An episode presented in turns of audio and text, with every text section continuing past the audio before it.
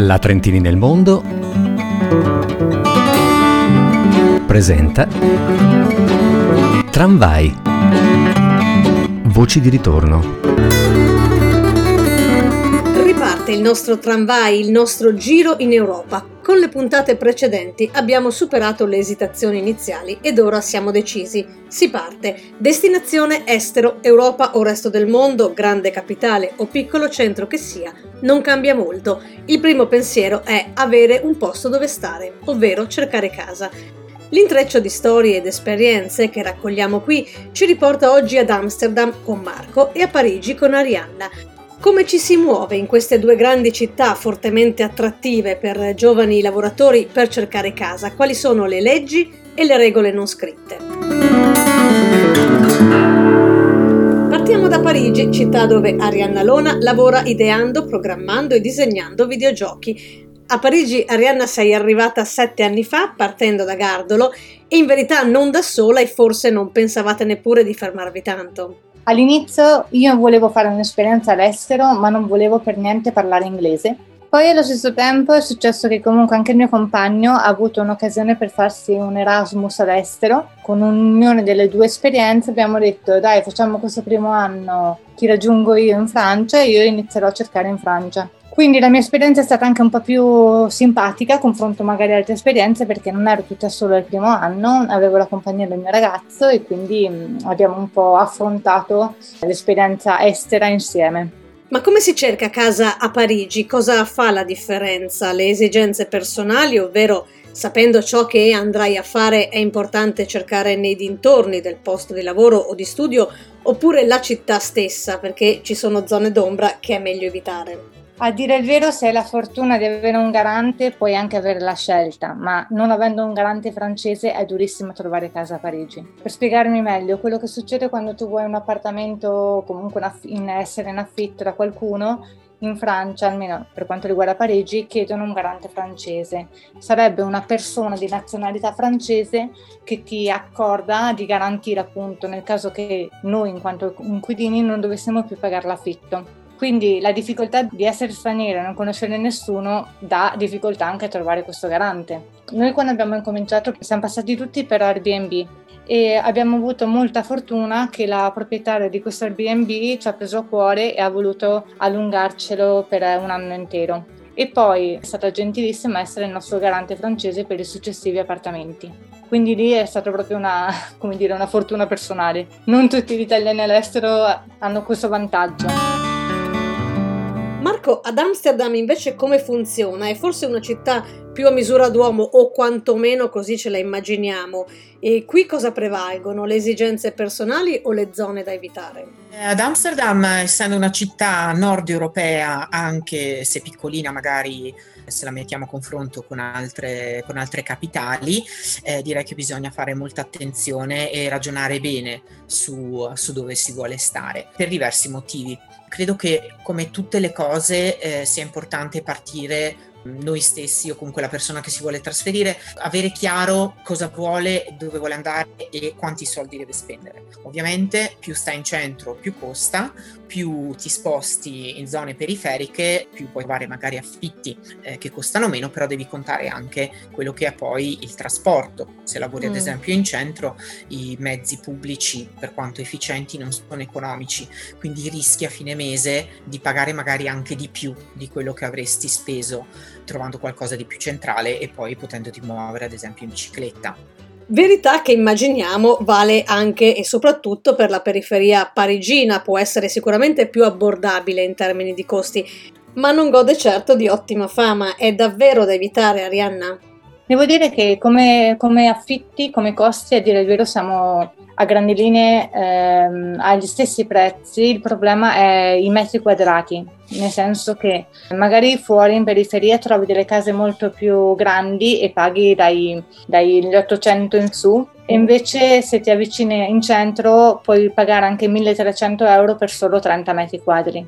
Quindi i costi in realtà sì, man mano che ti allontani davvero da Parigi, ovvero esci proprio, che ne so, 3-4 ore, allora magari trovi anche delle buone offerte. ma anche nei, nei, quartieri esterni in realtà sono anche abbastanza care confronto all'Italia. Bisogna capire un po' le esigenze personali, se ha famiglia, logicamente molti parigini doc anche pensano di uscire e cercarsi una piccola villetta fuori dalla città, perché almeno hai grandi spazi, puoi avere una casa con due, due piani e comunque paghi più o meno la stessa cifra, però devi anche subirti o la macchina, cioè il traffico parigino la mattina, o eh, muoverti con le RER, che sono dei treni eh, treni metro, possiamo dire, fanno da treno esterno appena escono da Parigi, ma poi possono subentrare nelle, nelle gallerie delle metro. Per i quartieri invece in piena città, in centro, io conosco che è sconsigliato il quartiere dove c'è Barbès, nella metro, è un po' nelle vicinanze di Montmartre, un quartiere molto turistico. E allo stesso tempo sconsigliano molto il quartiere, si chiama eh, diciottesimo arrondissement, verso Saint-Denis, perché eh, è vero che ci sono tantissime comunità che hanno fatto i loro gruppetti, ma proprio questi gruppetti dopo creano un po' le divergenze tra un gruppo e l'altro. Beh, Arianna ci ha dato proprio delle cifre, quindi numeri concreti. Marco, per Amsterdam che budget dobbiamo considerare? Beh, dipende sempre appunto da quali soluzioni si vogliono trovare, ad esempio se si è già in coppia, se si ha qualcuno a condividere le spese o se si preferisce vivere da soli, però se parliamo di zone centrali, quelle che che si considerano all'interno del ring, come si chiama, come si chiama qui, eh, un monolocale eh, può andare dai 1300 ai 2000 euro al mese, spesso con le spese escluse, un po' più fuori dal centro, in zone un po' più periferiche, dai 1000-1500 euro circa mentre se parliamo di appartamenti eh, possono andare dai 2.000 ai 3.000 euro, spesso comunque con le spese escluse, magari incluse solo quelle condominiali, mentre le stanze, se si vuole prendere una stanza in un appartamento in condivisione con qualcuno, è da considerare che può essere dai 600 ai 1.000 euro circa.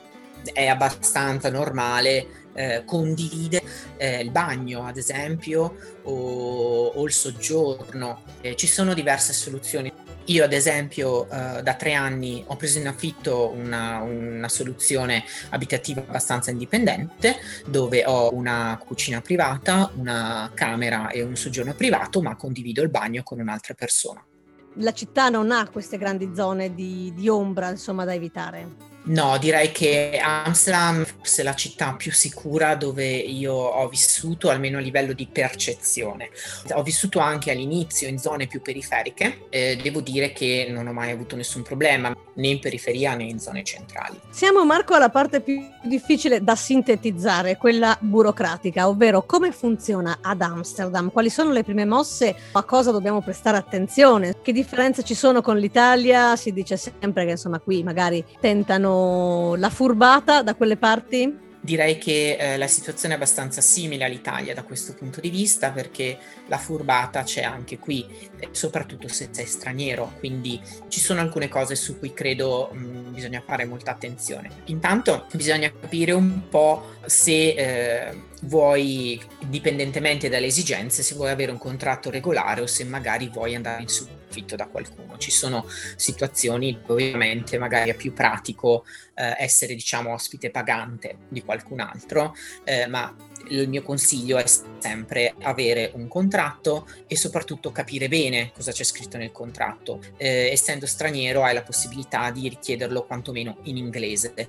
ci sono diverse soluzioni, ci si può rivolgere a un'agenzia, si può fare attraverso internet, si può fare con il passaparola, questo si possono usare anche tutte e tre le opzioni ad esempio e ognuna comunque comporta costi, benefici e rischi diversi.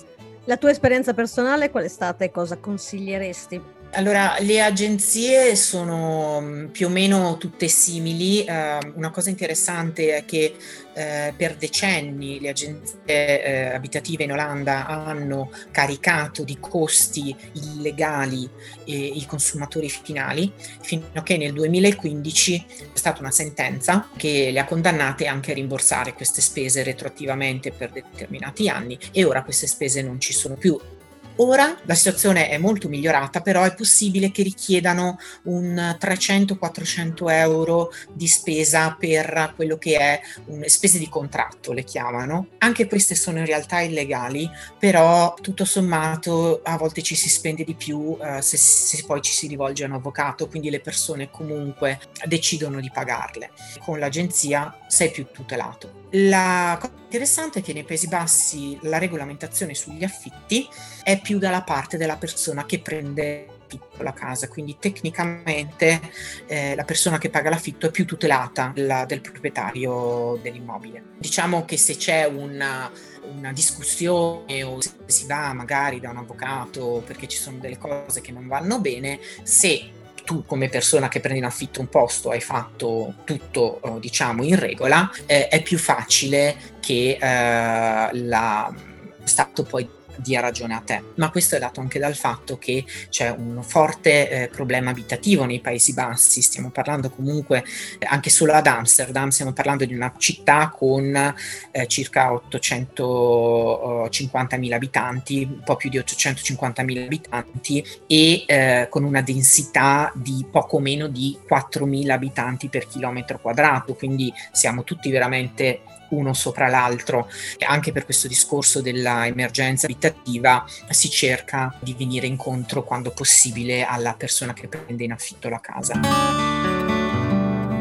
A Parigi, Arianna, sulla base della tua esperienza, mi par di capire che il suggerimento è Airbnb come primo passo. Diciamo che la ricerca può essere tramite Airbnb o anche magari siti di conquilinaggio, perché comunque quando si va a convivere con qualcun altro, magari in quanto studente, anche i proprietari hanno esigenze magari di eh, lasciare andare un po' questa necessità e magari eh, dai il conto corrente dei tuoi genitori, vedono che comunque puoi permetterti l'affitto e allora ti lasciano anche magari accedere all'appartamento spiegare un po' la situazione in quanto appunto stranieri esteri non si conosce nessun garante francese però mettere la soluzione B in piano B che sono magari genitori o mostrare il proprio mm, conto corrente dare delle garanzie appunto che tu puoi accedere perché tu puoi pagarlo insomma.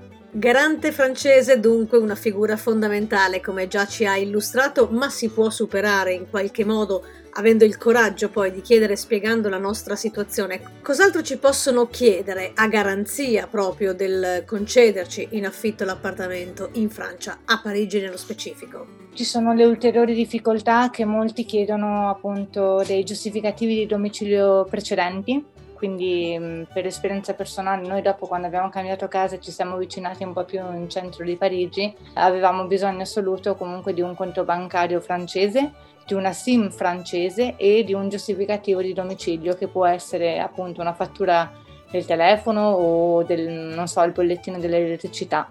Deve esserci il tuo nome ben visibile e obbligatorio appunto sulla, sulla fattura che spiega che sì, hai pagato in quei mesi, hai abitato in quella casa in quei mesi se dovessi cambiare casa e tutto. All'inizio la difficoltà è davvero comprendere eh, le necessità che richiede anche il proprietario. In generale comunque quello che chiedono sì è il garante francese, giustificativi di domicilio precedenti, eh, a volte si chiamano quittance de loyer, eh, vuol dire appunto fuoriuscita di affitto, che quindi vuol dire che il tuo proprietario precedente attesta, eh, garantisce che hai pagato ogni mese le solite bolletti, cioè bollettini di lavoro se sei un lavoratore o un attestato dell'università se sei uno studente.